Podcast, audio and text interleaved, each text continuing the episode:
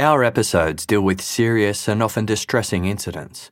If you feel at any time you need support, please contact your local crisis centre. For suggested phone numbers for confidential support and for a more detailed list of content warnings, please see the show notes for this episode on your app or on our website. On Friday, February 6, 1981, married couple Brian and Beverly Barry left their home in the Wollongong suburb of Mount Pleasant. They were headed north on a six and a half hour drive to their holiday home in the coastal New South Wales town of Sawtell. They weren't planning to stay away for long. Brian and Beverly had received a letter from the local council in Sawtell informing them that their property's lawn was overgrown and they risked receiving a fine. So the couple had decided to go up for a quick overnight visit to tidy the yard. Usually, Brian and Beverly's children would accompany them on trips to the holiday house, but not this time. Their son Wayne, who was 15, was preparing for an athletics competition and had a training session to attend. The couple's eldest child, 19 year old Kim, worked at a local supermarket and had a shift she couldn't get out of. While Brian and Beverly were away, Kim would be in charge and responsible for looking after her little brother. After arriving at the Sawtell property later that day, Brian and Beverly Barry set about gardening and mowing the long grass. The physical labour left the couple tired, and when they went to bed that night, Brian fell asleep quickly. Initially, Beverly slept well too. But in the middle of the night, she was suddenly woken by the sound of someone calling out to her. Beverly recognised the voice right away it belonged to her daughter, Kim. Half asleep, Beverly sat up and looked towards the bedroom door. She expected to see Kim standing there, only to realise a split second later that wasn't possible. Beverly wasn't at home. She was more than 600 kilometres away, and Kim was back in Mount Pleasant. Telling herself that she must have been dreaming, Beverly lay down again to go back to sleep, the sound of her daughter's voice fading from her mind.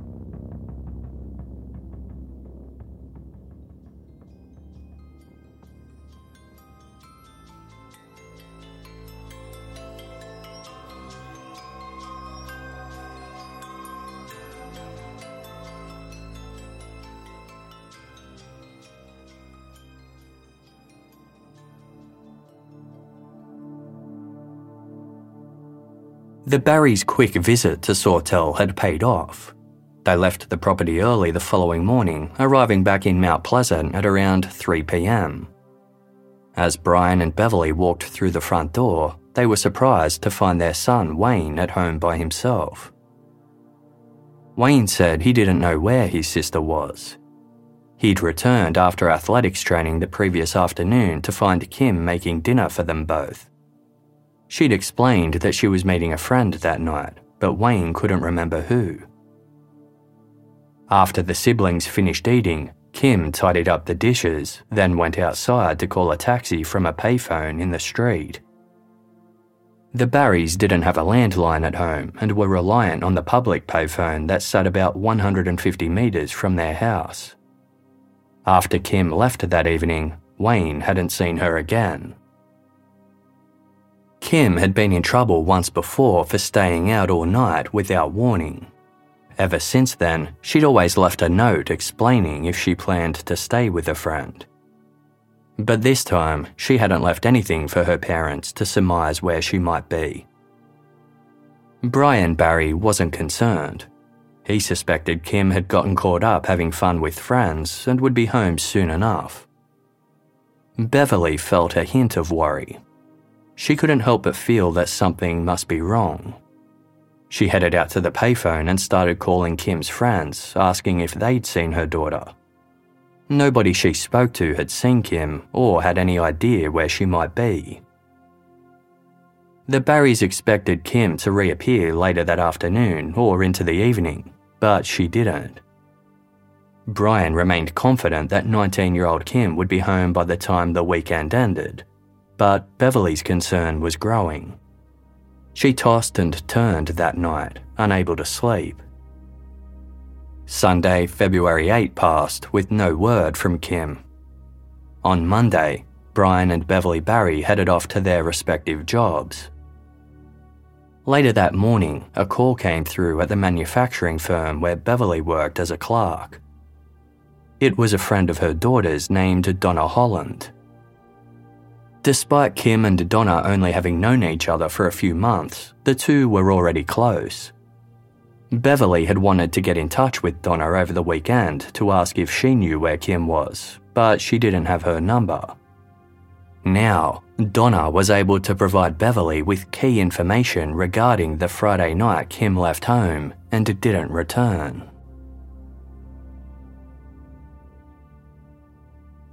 That evening, 17 year old Donna Holland had felt like she was coming down with the flu. She wasn't up for a big night, but she'd already made plans to see a movie with Kim Barry and felt she couldn't cancel. Kim, who was two years older than Donna, had called the day before, eager to catch up. Donna caught a bus to the Crown Central shopping complex in Wollongong, where the girls had arranged to meet.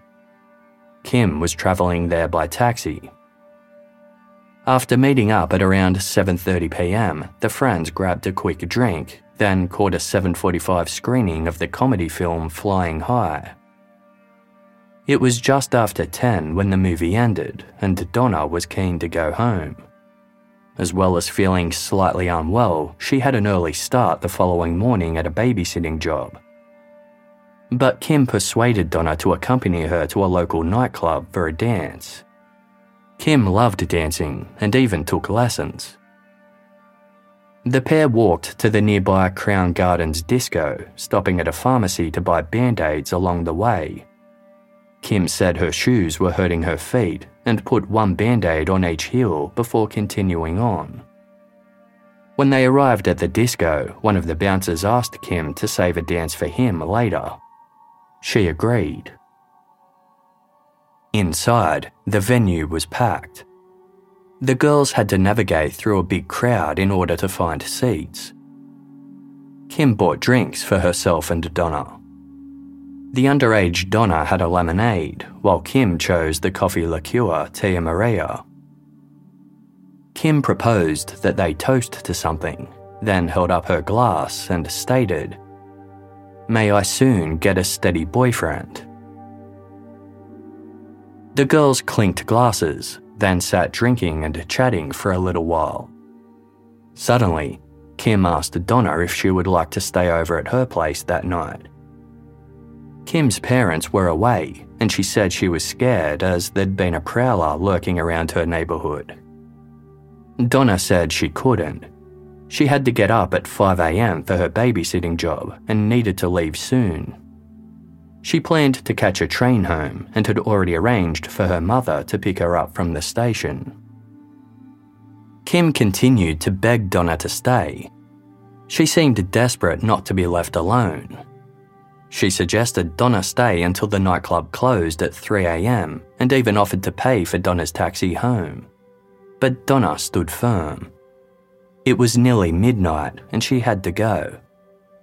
Besides, she was certain that there was no prowler, and Kim was just making up excuses so Donna would stay.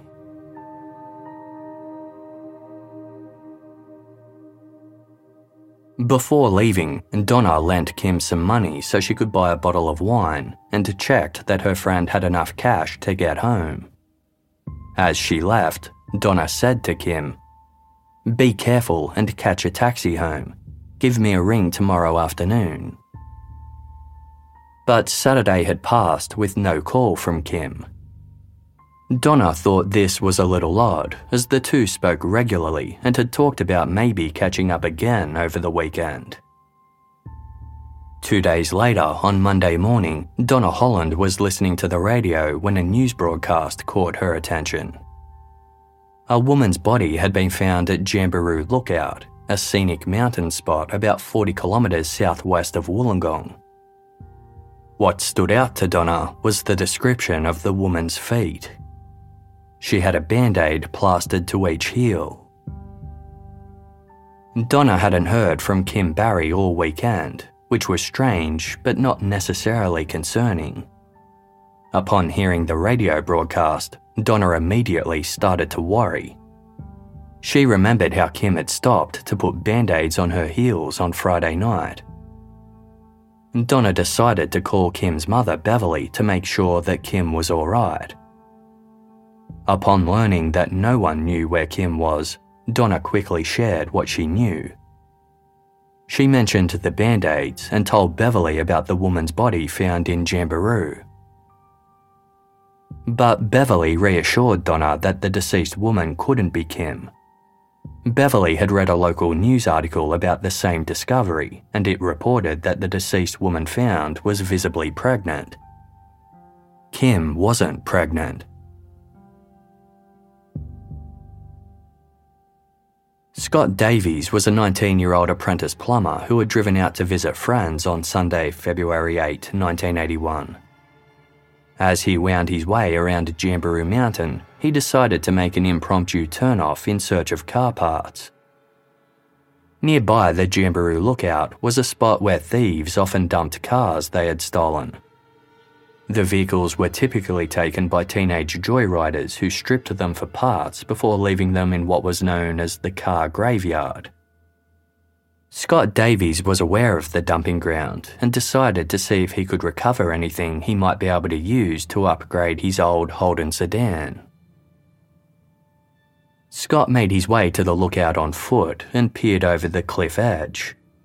He could see a few rusted cars about 50 metres below. As he debated the best route to get to the vehicles, Scott's eyes were drawn to a nearby tree. Beneath was what looked like a naked mannequin. Realizing that the mannequin was actually a woman's corpse, Scott went looking for help and flagged down a park ranger. Soon, police officers arrived at the scene. A sling was set up so they could be lowered down from the cliff edge to the spot where the body lay. Upon closer inspection, officers made the shocking discovery that the woman's head was missing. It had been cleanly cut off from her neck with a sharp instrument. The cut wasn't surgical or expert, but it had been made carefully post mortem. The woman's fingers were also missing, having been cut off at the first knuckle, likely with a hacksaw, and also after her death. A thin white nylon cord was tied around her right wrist and both ankles. Her blouse and bra were wrapped around both her arms. The woman appeared to be pregnant, a key detail that was printed in one early article published in the Illawarra Mercury newspaper. By Monday, February 9, Kim Barry had been missing for three days. Beverly Barry arrived home that evening to find the place empty. She switched on the television to watch the 6 o'clock news. A bulletin was broadcast about the body found at Jamberoo Lookout the day before. Footage showed police combing through the thick brush of the mountain, pausing on a detective standing by some soiled garments that had belonged to the woman. One of the items was a torn, bone coloured blouse. The other was a bra with a green floral emblem in the middle. Beverly felt frozen with shock as a newsreader described the clothing. They perfectly matched items that Kim owned. Beverly raced to Kim's room and turned it upside down looking for the clothing. Then she checked the laundry. There was no sign of either the blouse or the bra that matched the ones shown on the television. Beverly struggled to breathe and began to cry as she felt a sense of total certainty that the woman found at Jamberoo Lookout was her daughter. When Brian arrived home, Beverly explained the situation and the couple rushed to Wollongong Police Station. There, they sat down with detectives and held hands as they described their missing daughter. Kim had a small birthmark just beneath her right breast and some scarring on her thighs from some bad sandfly bites she'd received five years earlier. The detectives listened carefully. The woman they had found had band aids on both her heels, like Kim. Beneath her right breast was a small birthmark that resembled a mole. There was also faint scarring on both her inner thighs. Taking particular note of these identifying features that the Barrys had described, one of the detectives asked if the couple could look at some clothing found with the body. He pulled out an evidence envelope and carefully removed the blouse and bra from inside. Both were immediately recognisable to Brian and Beverly, who'd seen them hanging on the washing line many times. After checking the size and brand of the blouse, all Beverly could say was, Yes, that's Kim's.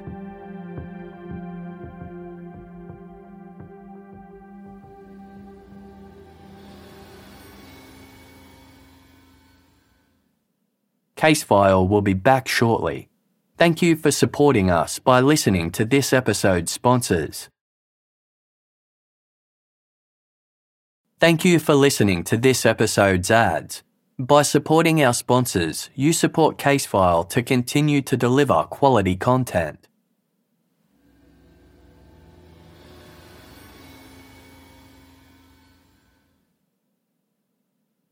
Exposure and decomposition had caused Kim's body to bloat, giving her the appearance of being pregnant. But testing would confirm that she wasn't. Somehow, the mistaken assumption was printed in initial press reports.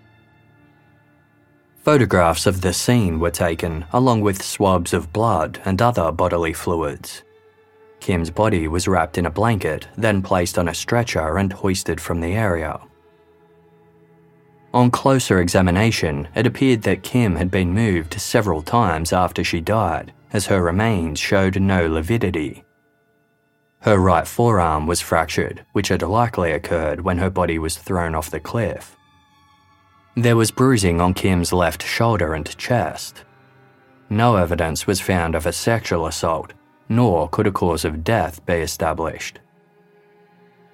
The removal of Kim's head and fingers led to early speculation that the murder was related to organised crime. Gang members were known to remove these body parts to prevent a victim being identified by their face, dental records, or fingerprints. Until Kim was identified, the leading theory was that the unknown woman was an informer who'd gotten into trouble with the drug dealers. But this theory fell apart after the Barrys came forward. There was no evidence at all that their daughter Kim had any involvement or history with illicit drugs. After positively identifying the blouse and bra that had been found with Kim's body, Brian Barry was asked to identify her remains. He did so by checking the birthmark on her abdomen. This identification was also confirmed by matching Kim's palm print to one found in her bedroom. The Barry family were devastated by their loss. Kind and nurturing, Kim had dreamt of helping others by becoming a nurse. She'd studied to work as a nursing assistant and had received high marks, but failed the entrance exam due to nerves.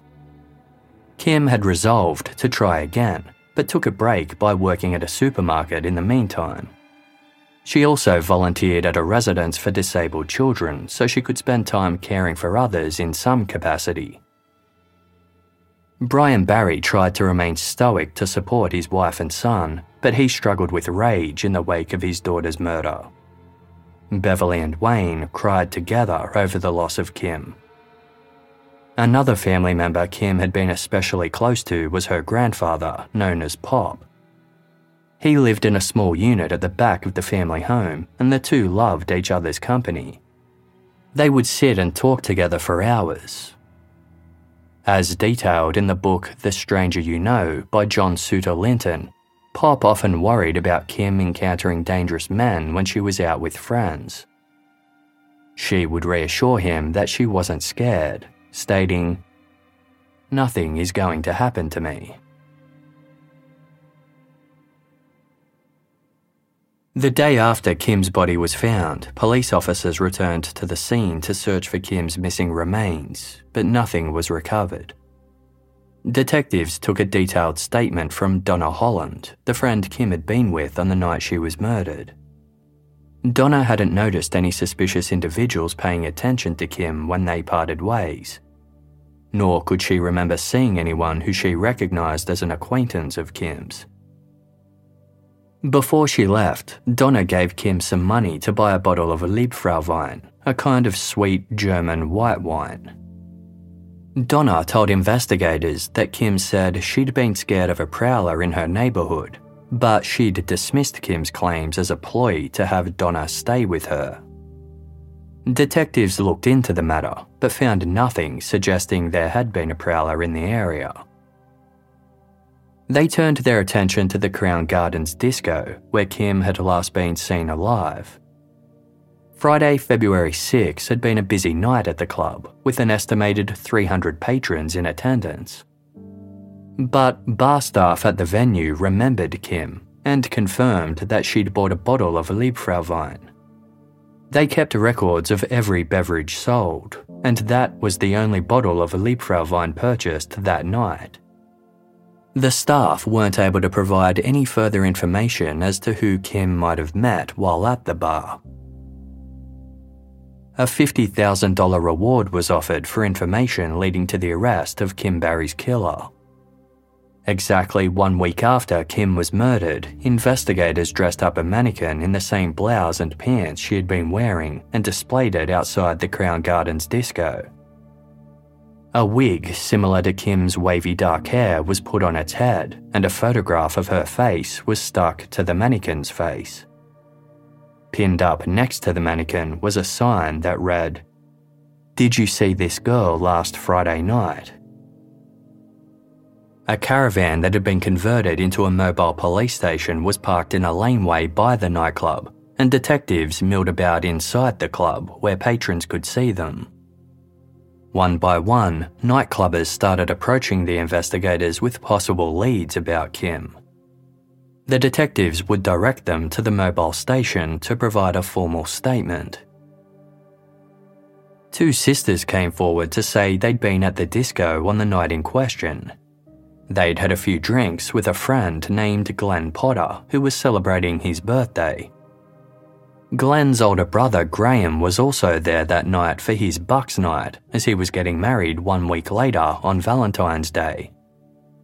The two brothers had combined their respective special occasions into one celebration.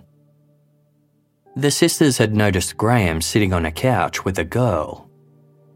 At about 12:30 a.m., Graham walked up to the table where they were seated and said he was leaving but would be back soon.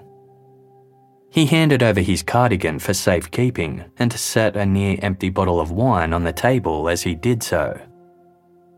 When the detectives asked the sisters if they knew what kind of wine it was, they both replied, Liebfrauwein.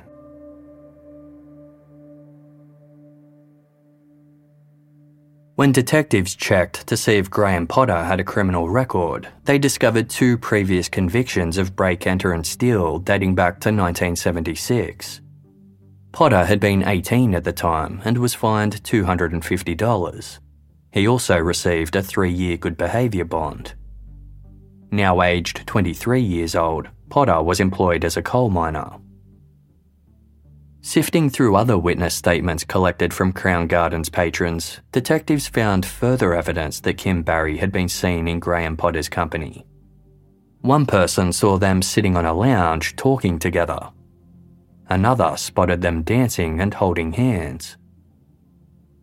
Sometime after midnight, the pair were seen walking hand in hand towards the exit.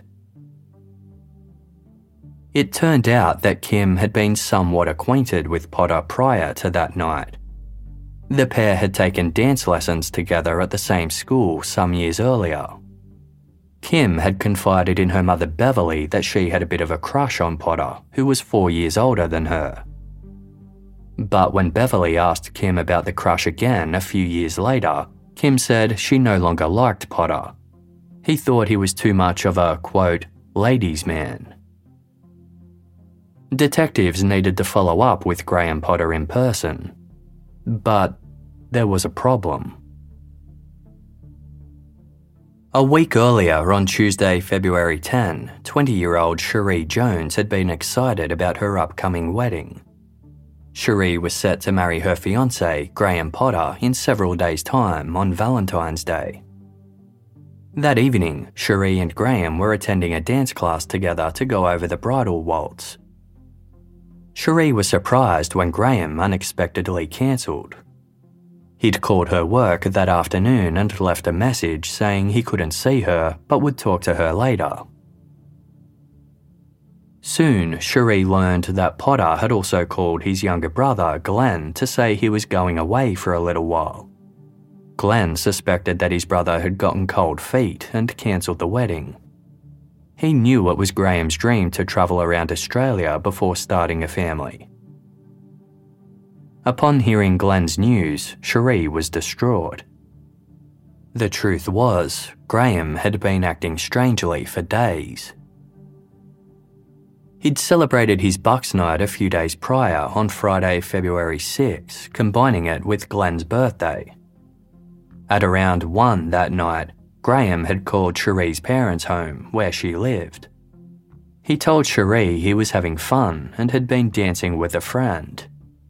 He would come over to her place that night to sleep and asked if she could leave the back door unlocked. Cherie did so and left a sleeping bag in the lounge room for Graham. But when she woke the next morning, the bag was still rolled up and hadn't been slept in. Cherie called Graham's unit. He answered right away, explaining that he'd decided to go back there with his brother instead. They'd gotten home at about 2:30 a.m. The couple met up later that day, and Cherie noticed that Graham was wearing a ruddy old t-shirt and shorts. He typically made an effort to dress well. He was also quieter than usual, but discussed their wedding plans happily enough. Graham spent most of the weekend with Cherie at her home. On Monday, Graham visited Cherie at home and suddenly blurted out an idea. What if they went travelling together around the country instead of getting married? Cherie told him she wanted to marry and settle down first, which led to an argument. Cherie ultimately told Graham that there was no way she would go travelling with him. The couple made up and later ran some errands together. They stopped at a bank and Graham withdrew his entire savings, $2,950. He told Cherie that he would use the funds to open a joint bank account for them, with some of the money going towards their honeymoon. Then he called his employer and said he was taking the rest of the week off sick. The last time Cherie had seen her fiance was at lunchtime on Tuesday. He stopped by her work briefly before later calling to cancel their dance lesson that night. After asking if they could talk privately, Graham told Cherie, Don't do anything stupid if anything happens to me. We will get back together again.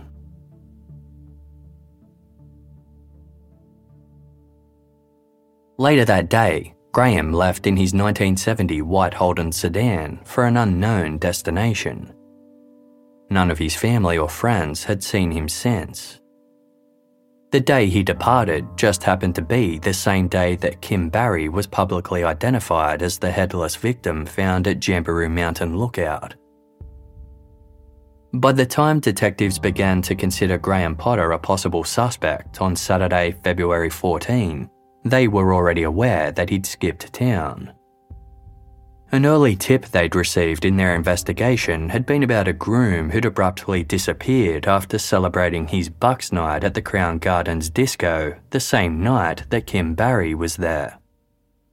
At the time, they had nothing else linking Potter to Kim, but they added his name to their list of potential suspects. Now unable to interview Graham Potter, Detectives instead began to question those closest to him. Potter's parents seemed confused as to why police would want to speak to their son. His fiancée Cherie was in a state of shock. The most valuable witness was Potter's younger brother, Glenn, who had been with Potter at the Crown Gardens disco. Glenn was hostile towards the detectives, telling them he had no idea where his brother was and hadn't spoken to him in days. Glenn said that they'd arrived at the Crown Gardens disco at around midnight. He'd seen a girl with dark hair approach his brother, and the pair had struck up a conversation. Although the girl's features were similar to Kim Barry's, Glenn claimed he couldn't be certain if it was her. At around 12:30 a.m., Graham approached Glenn at the bar and said, "I'm going out for a little while." Then he left with the girl he'd been chatting to. A little over an hour later, Graham returned and Glenn asked him, How did you go? He was referring to the girl Graham left with, assuming his brother had wanted one last fling before getting married. Potter explained that he'd taken her back to his place, but she'd gotten cold feet at the front door and left. Potter had immediately caught a taxi back to the nightclub and even asked the cab driver to pick up a sailor he'd seen hitchhiking along the way. He didn't seem in any way anxious or concerned. At about 2:45 a.m., the two brothers had left the disco and gone to Graham Potter's home. With the Potter family's permission, investigators paid a visit to the unit. There were few possessions there, as Potter's family had taken them for safekeeping, worried the unit might have been burgled in his absence. The residence was totally immaculate. There was nothing visible to the naked eye that indicated anything untoward had happened there.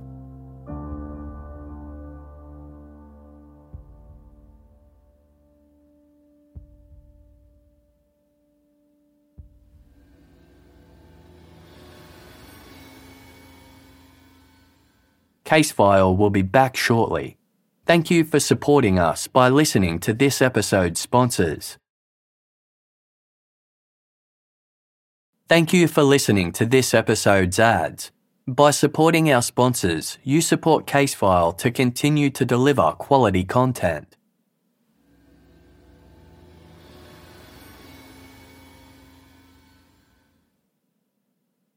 Weeks later, on Saturday, February 28, 1981, a man named Dean Smith went for a scenic drive with his girlfriend and the couple's two dogs.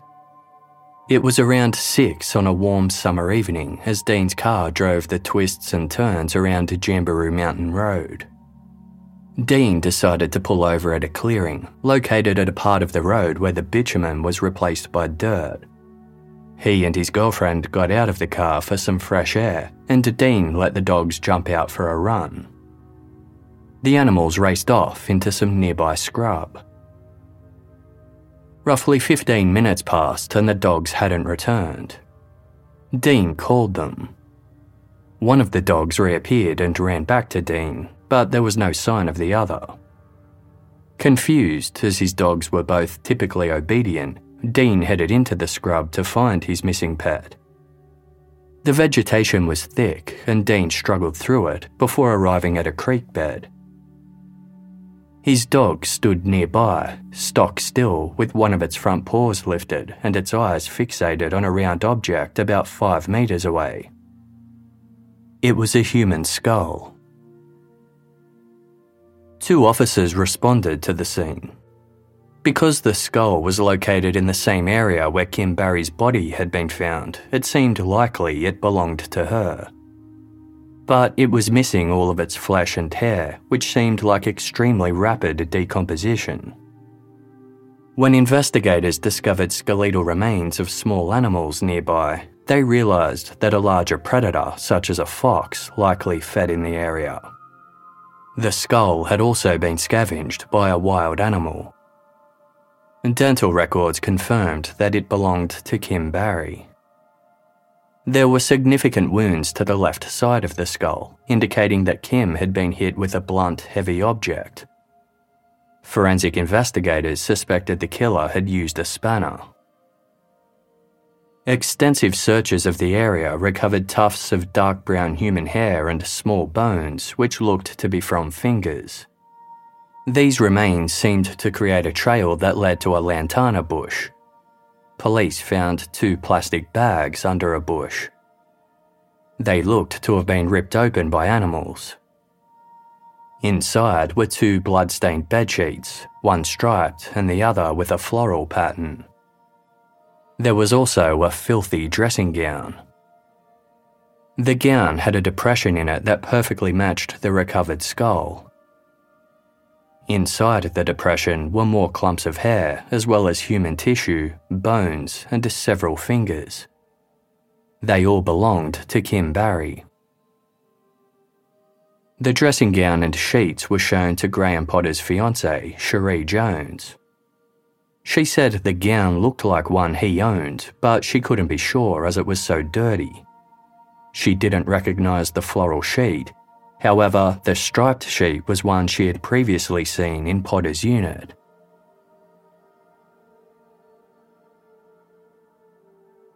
Investigators had enough evidence to obtain a search warrant for Graham Potter's unit. On the surface, the residence was sparkling clean. There was no furniture inside. The walls were free from marks and the flooring was spotless, with one exception. In the second bedroom, the carpet had a stain in the middle which was a slightly darker colour than the rest. There was another, smaller stain in a corner of the room. Both of these stains tested positive for blood after taking photos, investigators pulled up the carpet.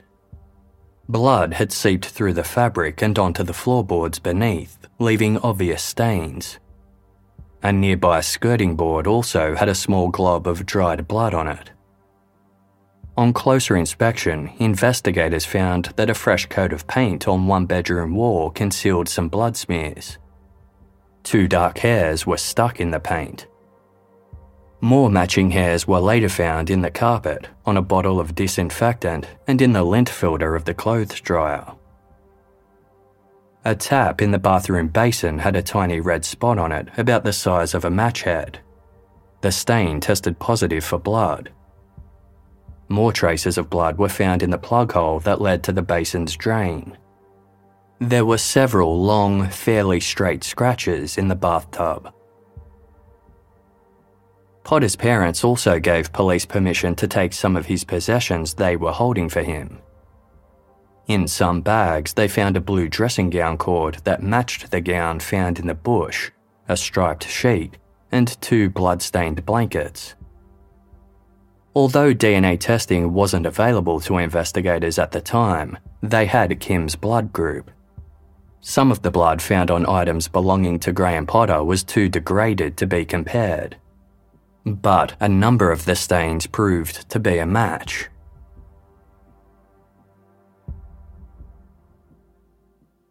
On the same day that Kim Barry's skull was found, police in the New South Wales city of Goulburn got in touch with their colleagues in Wollongong.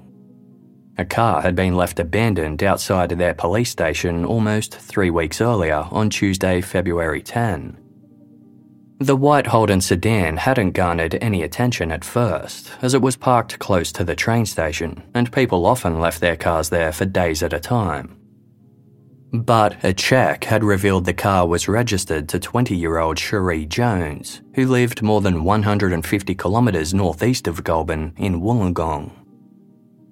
Inside the car's glove box was a wallet and a bank card belonging to Graham Potter, and a small knife. Strewn throughout the rest of the vehicle were some items of clothing, including a blood-stained shirt and several other miscellaneous items. On the dashboard was a notebook, and inside was a handwritten letter. It read in part Oh, my sweet Cherie, you don't know how much I regret my leaving you. Whatever is said as to why I'm leaving, please believe me. But if I stay, my life may be in danger. Please express to everybody my sorrow that I messed everyone's lives up.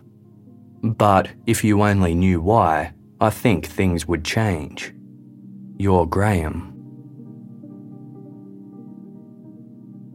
Goulburn sits near the Hume Highway, which eventually leads to Melbourne.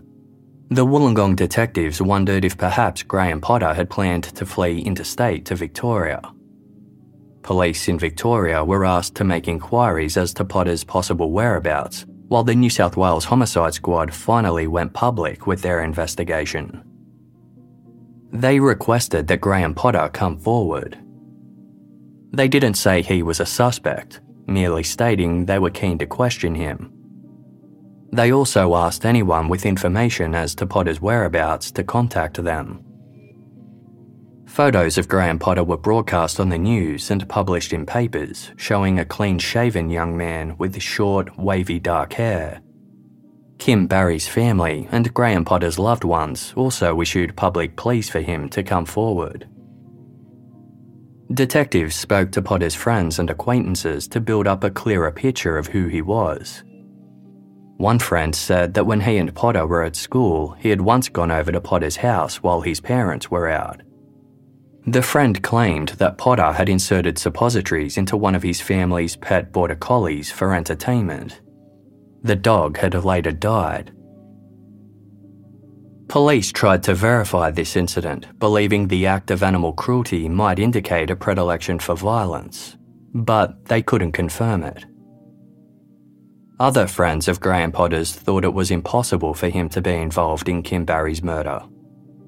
The Graham they knew was an upstanding young man who loved his family and his fiancée.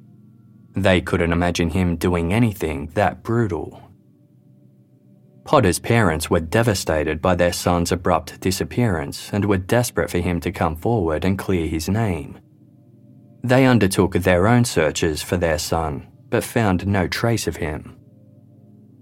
A number of tip offs trickled in, but as weeks passed with no sign of Potter, investigators began to wonder if he had taken his own life.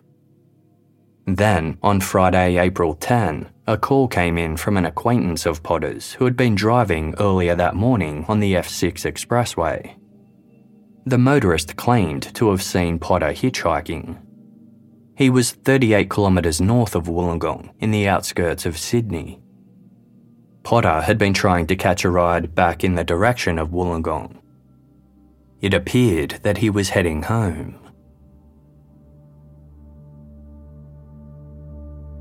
Police descended on the area, but Potter was long gone. The following day, investigators received phone calls from Potter's fiancée Cherie and father Sonny. Graham had called them both. He'd insisted he was innocent, but kept the calls short for fear his loved ones' phones were being tapped. Neither Cherie or Sonny were able to provide any more information about where Potter had been or where he was now. On the evening of Monday, April 13, Sonny Potter was at home when he heard someone open the back door of his residence. The Potters kept the rear door unlocked for friends and family who would visit. Sonny rushed to the door and saw a figure with red hair and a full beard standing there. Despite how different he looked, Sonny recognised the man right away as his son Graham. With his parents and siblings gathered around, Graham Potter shared his story for the first time. According to Potter, on the night he was at the Crown Gardens disco celebrating his Bucks night, Kim Barry had approached him.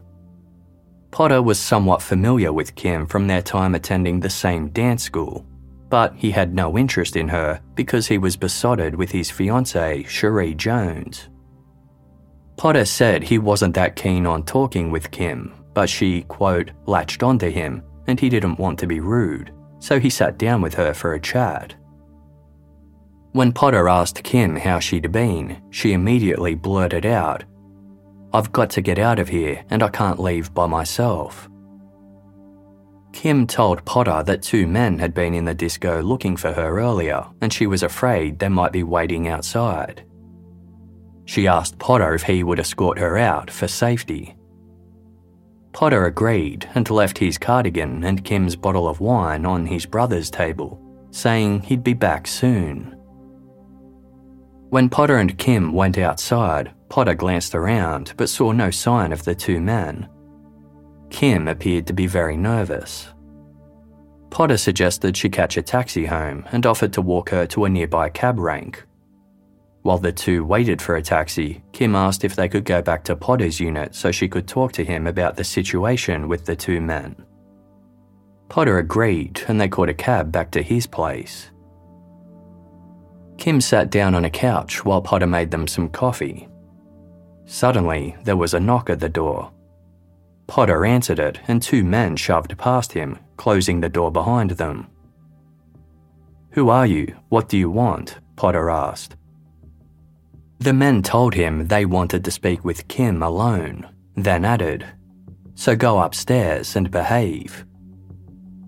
Kim told Potter it was fine, so he headed upstairs, leaving the three to talk in the living room. Potter could only hear vague snippets of the trio's conversation.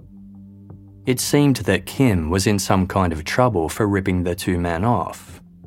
Potter got the impression the men were drug dealers. Their voices became raised, and Potter heard some other strange noises. After a while, it grew quiet. Unsure whether he should return downstairs, Potter waited a little longer. Finally, he headed back down. Kim was lying on the floor. One of the men was kneeling beside her while the other was rifling through her handbag. A bloody rolling pin taken from his kitchen lay nearby. Oh no, no, Potter cried out. One of the men grabbed him and pushed him up against a wall, stating, Shut up and you won't be hurt. Potter began to cry as he felt certain the men would kill him too. He pleaded for them to let him live, saying he would do anything. One of the men replied, You can either end up as she is or keep your mouth shut and say nothing. If we're caught, we'll say you were in on it. From there, you'll go to prison with us, and you won't be safe in there either. We'll get at you there too. Potter promised he wouldn't say anything, and the men ordered him to leave while they took care of the situation. Potter left the unit and caught a taxi back to the Crown Gardens disco. For some reason, he asked the taxi driver to pick up a sailor who was hitchhiking along the way.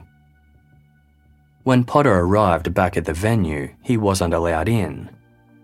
Potter pleaded with the bouncers, explaining that his brother was inside, and eventually they relented. Potter tried to act natural around his brother and friends, chatting until it was time to leave. Finally, Potter caught another taxi home with his brother Glenn. It was about 4am by the time they got there. There was no sign of the two men or Kim's body. Glenn fell asleep quickly. Potter crawled into his bed under the blankets and sobbed.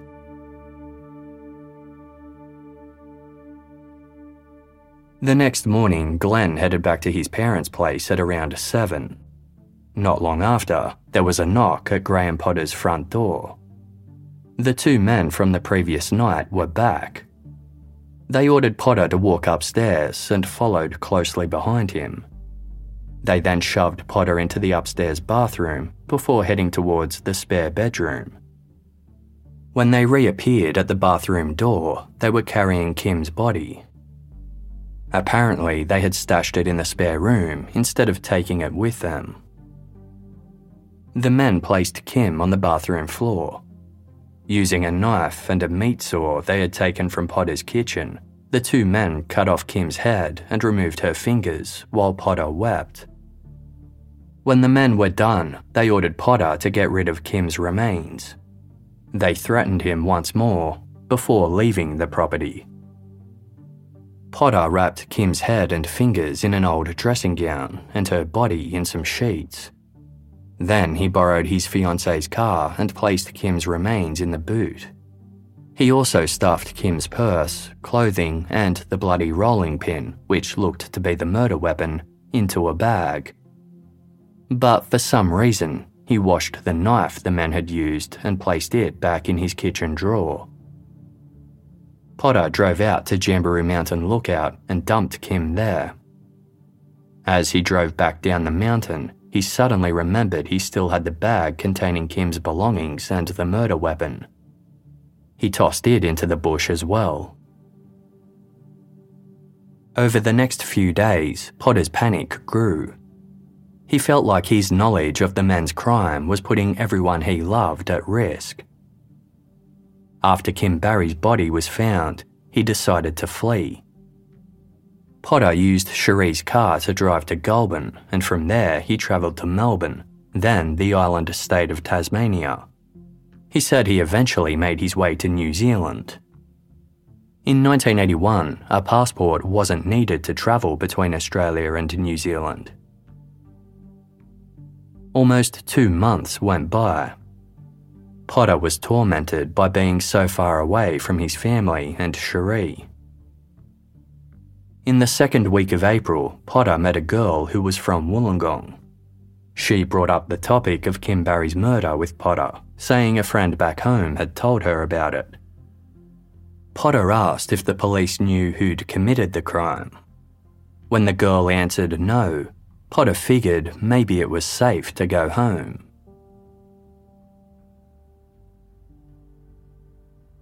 Graham Potter's family were overjoyed to have him home, but heartbroken to hear what he'd suffered. When Potter's father asked if he was willing to assist police, Potter readily agreed.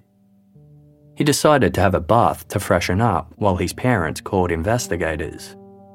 As he was lathering up, the bathroom door suddenly opened and two detectives marched inside, telling Potter that he was under arrest. The Potters were devastated by the abrupt interruption. They had believed their son was only wanted as a witness and felt that the nature of his arrest was a betrayal. They would subsequently say that at least 10 officers had surrounded their home and entered with pistols drawn. New South Wales police insisted only two detectives attended and they hadn't drawn their weapons. Graham Potter was driven to the police station for questioning. He refused to say anything other than confirm his name, address, and date of birth. The interview concluded within 15 minutes, and Potter was then charged with the murder of Kim Barry. Three months later, in July 1981, Graham Potter's pre-trial hearing began. Detectives and prosecutors had their own theory as to why Potter had killed Kim Barry. They believed he had been looking to have one last fling before his wedding and invited Kim back to his home. Kim, who'd previously had a crush on Potter and was eager to find a boyfriend, accepted his invitation. But once the pair arrived at Potter's unit, detectives believed Kim had changed her mind. Perhaps she'd seen something that made her realise Potter had a fiance and wasn't single. Angry at being rejected, Potter lashed out at Kim and struck her in the head with a blunt object, killing her. He then left her body in his unit while he returned to the Crown Gardens disco. The next day, he dismembered Kim and dumped her remains. Perhaps he'd never expected them to be found due to the dense nature of the rainforest where he'd left them. But when Kim was discovered and the investigation began, Potter grew scared. He must have known it was only a matter of time until police found out he'd been seen with Kim that night. So he went on the run, disguised his appearance, and hid until he felt he couldn't any longer. At the pre-trial hearing, the police and prosecutors heard Graham Potter's defence for the first time. Potter's attorney explained to the court that while Kim Barry had been murdered in his client's home, Potter wasn't the culprit. Two drug dealers had done it. He wanted his client to be given bail so he could work on his defense and help track down the true killers. His request was denied. Potter would remain on remand while awaiting his trial. Graham Potter's trial didn't begin until March the following year of 1982. Investigators had spent the previous eight months scrutinising his claims in preparation for their case. First of all, it appeared that small details in Potter's story changed depending on who he was talking to. The story he told his family differed slightly from the one he shared with his fiancée, Cherie. A lengthier statement he provided to his legal team had even further discrepancies. Detectives tried to find out whether Kim Barry had any history of illicit drug use or connections to individuals in the drug trade. They hadn't been able to come up with anything. No one who knew Kim had ever known her to have any interest in recreational drugs or criminal activity. She enjoyed going out with friends and having a drink on occasion, but that was all. She was also focused on her job at the supermarket, her volunteer work at a children's home, and her long term goal of becoming a nurse. Potter had said he wasn't interested in talking to Kim and didn't like her much but those who had seen Kim talking with Potter noted that the two looked friendly. One person was certain that when they left the disco together, they had been holding hands. Graham Potter had provided descriptions of the two men he claimed killed Kim, which were used to create suspect sketches. One man had a long, thin face with dark hair styled in a quiff. The other had a slightly wider face, big ears, and close cropped hair. No one else who'd been at the Crown Gardens that night could recall seeing anyone who matched the sketches. Witnesses who saw Kim at the disco said that she hadn't looked worried or fearful. However, the defence claimed that two women had seen Kim crying in the nightclub's bathroom and that she'd told them she was, quote, marked. They weren't able to present these women at trial. One of the bar staff recalled she'd seen a woman crying in the bathroom, but didn't know if that woman was Kim. It had appeared that the woman was crying about a man as she repeated the words, Oh, the bastard. Other issues that were addressed at trial included the blood evidence found at Potter's unit. Potter said that Kim was murdered in his living room Yet, the amount of blood found in the spare bedroom led to the prosecution arguing she'd most likely been murdered there. Linear scratches in the bathtub and blood found in the drain pointed to that as the location of Kim's dismemberment. A lot of attention was paid to the mutilation of Kim's hands. Potter had claimed the culprits used a meat saw to sever Kim's fingers, Extensive testing by investigators led them to believe that a hacksaw and pliers were the tools used. The defence argued that if two different methods were used, that meant it was more likely that two different people were responsible. They also pointed out that the way Kim's head and fingers had been removed appeared consistent with the way organised criminals might dispose of a victim to prevent their identification. The defence claimed Potter had no motive to kill Kim Barry and said police hadn't been able to come up with one either. Graham Potter didn't take the stand. Instead, he provided a statement detailing his version of events. This meant he was able to avoid cross examination by the prosecution. When the trial wrapped up roughly a month after it began, the jury left to consider their verdict. After deliberating for an hour and 10 minutes, they found Graham Potter guilty.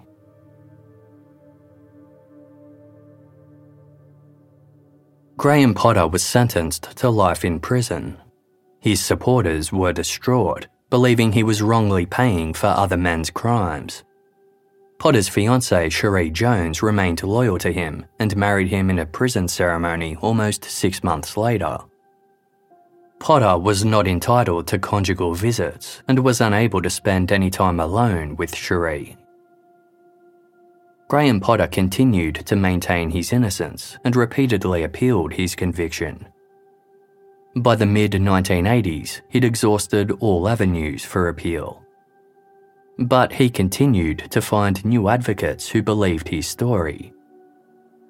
They kept looking for evidence that Potter had been wrongly convicted a document from a real estate agent was uncovered, revealing that the scratches in Potter's bathtub had been there before he rented the property. His supporters felt this was important. While police had pointed to the bathtub scratches as evidence Potter had dismembered Kim there, Potter had always maintained the two men had mutilated Kim on the bathroom floor. Potter's supporters also tracked down a woman involved in Wollongong's drug trade who claimed she'd overheard two male acquaintances talking about how they'd dealt with a girl. They said another man had been present for the crime but was really, quote, good about it. When the woman asked who the men were talking about, they replied, Have a guess. Armed with this new information, Graham Potter applied for a judicial inquiry into his conviction. He had access to a computer and used this to put his case together until it was confiscated during a crackdown on inmates' privileges. Potter felt that the only way he could finish his application was if he was on the outside. At 5:20 p.m. on Saturday, June 30, 1990, Graham Potter and another inmate crawled through the roof of their prison's visitors centre. They ran to the wall of the prison and managed to jump it, then caught a taxi. When the taxi driver later heard a news report about the prison break, he phoned police and told them where he'd dropped the men off. They were both captured within 22 hours of their escape and returned to their cells. Potter was charged with escape from lawful custody and intent to use a weapon to avoid arrest. Three years later, however, Potter's luck would turn. New sentencing legislation led to his sentence being reviewed and ultimately reduced, with a minimum term of 12 years, 8 months. In 1996, after he'd served 14 years for killing Kim Barry, Graham Potter was released on parole. He told the media that his plan now was to, quote, clear my name. Instead of clearing his name, Graham Potter moved to Tasmania with his wife Cherie and became involved in the illicit drug trade. In 2008, he was arrested as part of a sting operation by the Australian Federal Police for his involvement in helping import $440 million worth of ecstasy and cocaine. Potter was extradited to Victoria for court proceedings and subsequently granted bail. Able to freely roam the streets of Melbourne, Potter was drawn into the city's notorious underworld after meeting a local mafia member behind bars. Potter's new friend allegedly hired him to kill two men. One of the targets was an associate of infamous gangland figure Mick Gatto, and the murder was set to take place at Gatto's son's wedding. Before Potter carried out the hit, he was rearrested and charged with conspiracy to commit murder. Once again, he was released on bail. In February 2010, Graham Potter failed to appear at the Melbourne Magistrates Court for a hearing. Detectives were unable to find him. Potter had gone on the run, just as he did almost 30 years earlier after killing Kim Barry in 1981. But this time, he didn't re emerge. Six months later, on Saturday, August 28, 2010, Police at the other end of the country, in Tully, Queensland, were conducting a routine vehicle intercept. It turned out that the person behind the wheel was Graham Potter. He bolted during the traffic stop and ran towards an area of rainforest. He disappeared amongst the trees, and police were unable to find him. But they did discover a campsite where Potter had been living at the Tully Caravan Park. Potter had been staying there for about six weeks. Amongst his belongings were knives, fishing lines, stockpiles of food, newspapers with the job listings highlighted, a set of binoculars, and multiple pairs of eyeglasses. Investigators also found handwritten notes which detailed how Potter could disguise himself. Potter wrote that if anybody recognised him, he would kill them. Now that they had seized his equipment and survival supplies, police were confident that it wouldn't be long before Potter was forced to surface again. However, months, Then years went by with Potter remaining on the run. Unconfirmed sightings came in from all over the country. Potter was spotted back in Victoria, in regional New South Wales, and even across the Bass Strait in Tasmania. On one occasion, he befriended an elderly widow who unknowingly took him in as a lodger. When one of the woman's friends recognised Potter, she confronted him. He threatened to kill her if she called the police. Potter was skilled at manual labour, which allowed him to find cash in hand work from unsuspecting employers. Investigators knew he tended to lie low by sticking to rural areas or country towns. Sometimes he stayed at rental properties, but he was also comfortable camping and roughing it for months at a time. Sometimes, detectives obtained grainy CCTV footage of Potter at a general store or a pub but it seemed like he was always several steps ahead of them. By 2014, he was definitely known to be back in far north Queensland. A publican in Ravenshoe, a town approximately two hours south of Cairns, realised that a customer who just bought a bottle of Jim Beam bourbon was Graham Potter. The publican phoned the police, but by the time they arrived, Potter was long gone a $100,000 reward was offered for information leading to Potter's capture, but police warned the public they were not, under any circumstances, to approach the fugitive. Potter's elusiveness led to the media dubbing him Australia's most wanted man.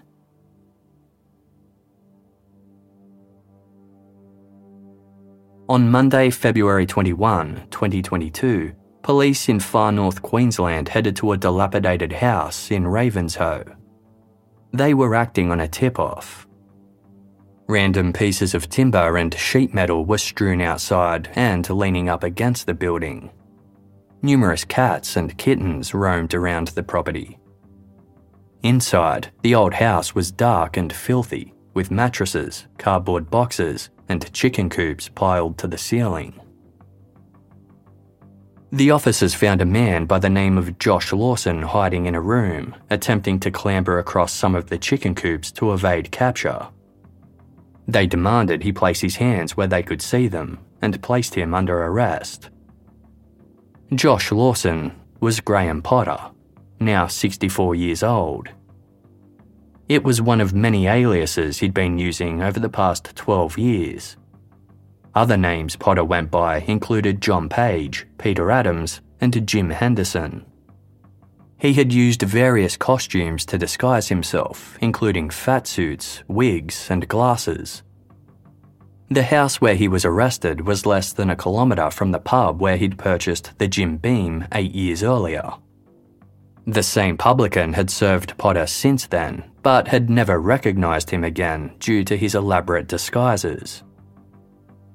Police believed Potter had likely spent the last decade in the same area. Graham Potter was extradited back to Victoria to finally face his charges. As of late 2023, his case is still before the courts. In the early 1990s, journalist John Suter Linton was working on a book about the Kim Barry case. His research into the crime was meticulous, and he even managed to uncover some information that the police had never found. One gap in the original investigation involved how Graham Potter and Kim Barry had travelled back to his unit. Potter said they'd caught a taxi, but no taxi driver had ever come forward, despite appeals from investigators. Twelve years later, in 1993, an article about Potter's sentencing being reduced ran in the Illawarra Mercury. A local man who read the story came forward and told John Suter Linton something that he'd never spoken about before. He claimed that he was the taxi driver who'd picked up Potter and Kim that night.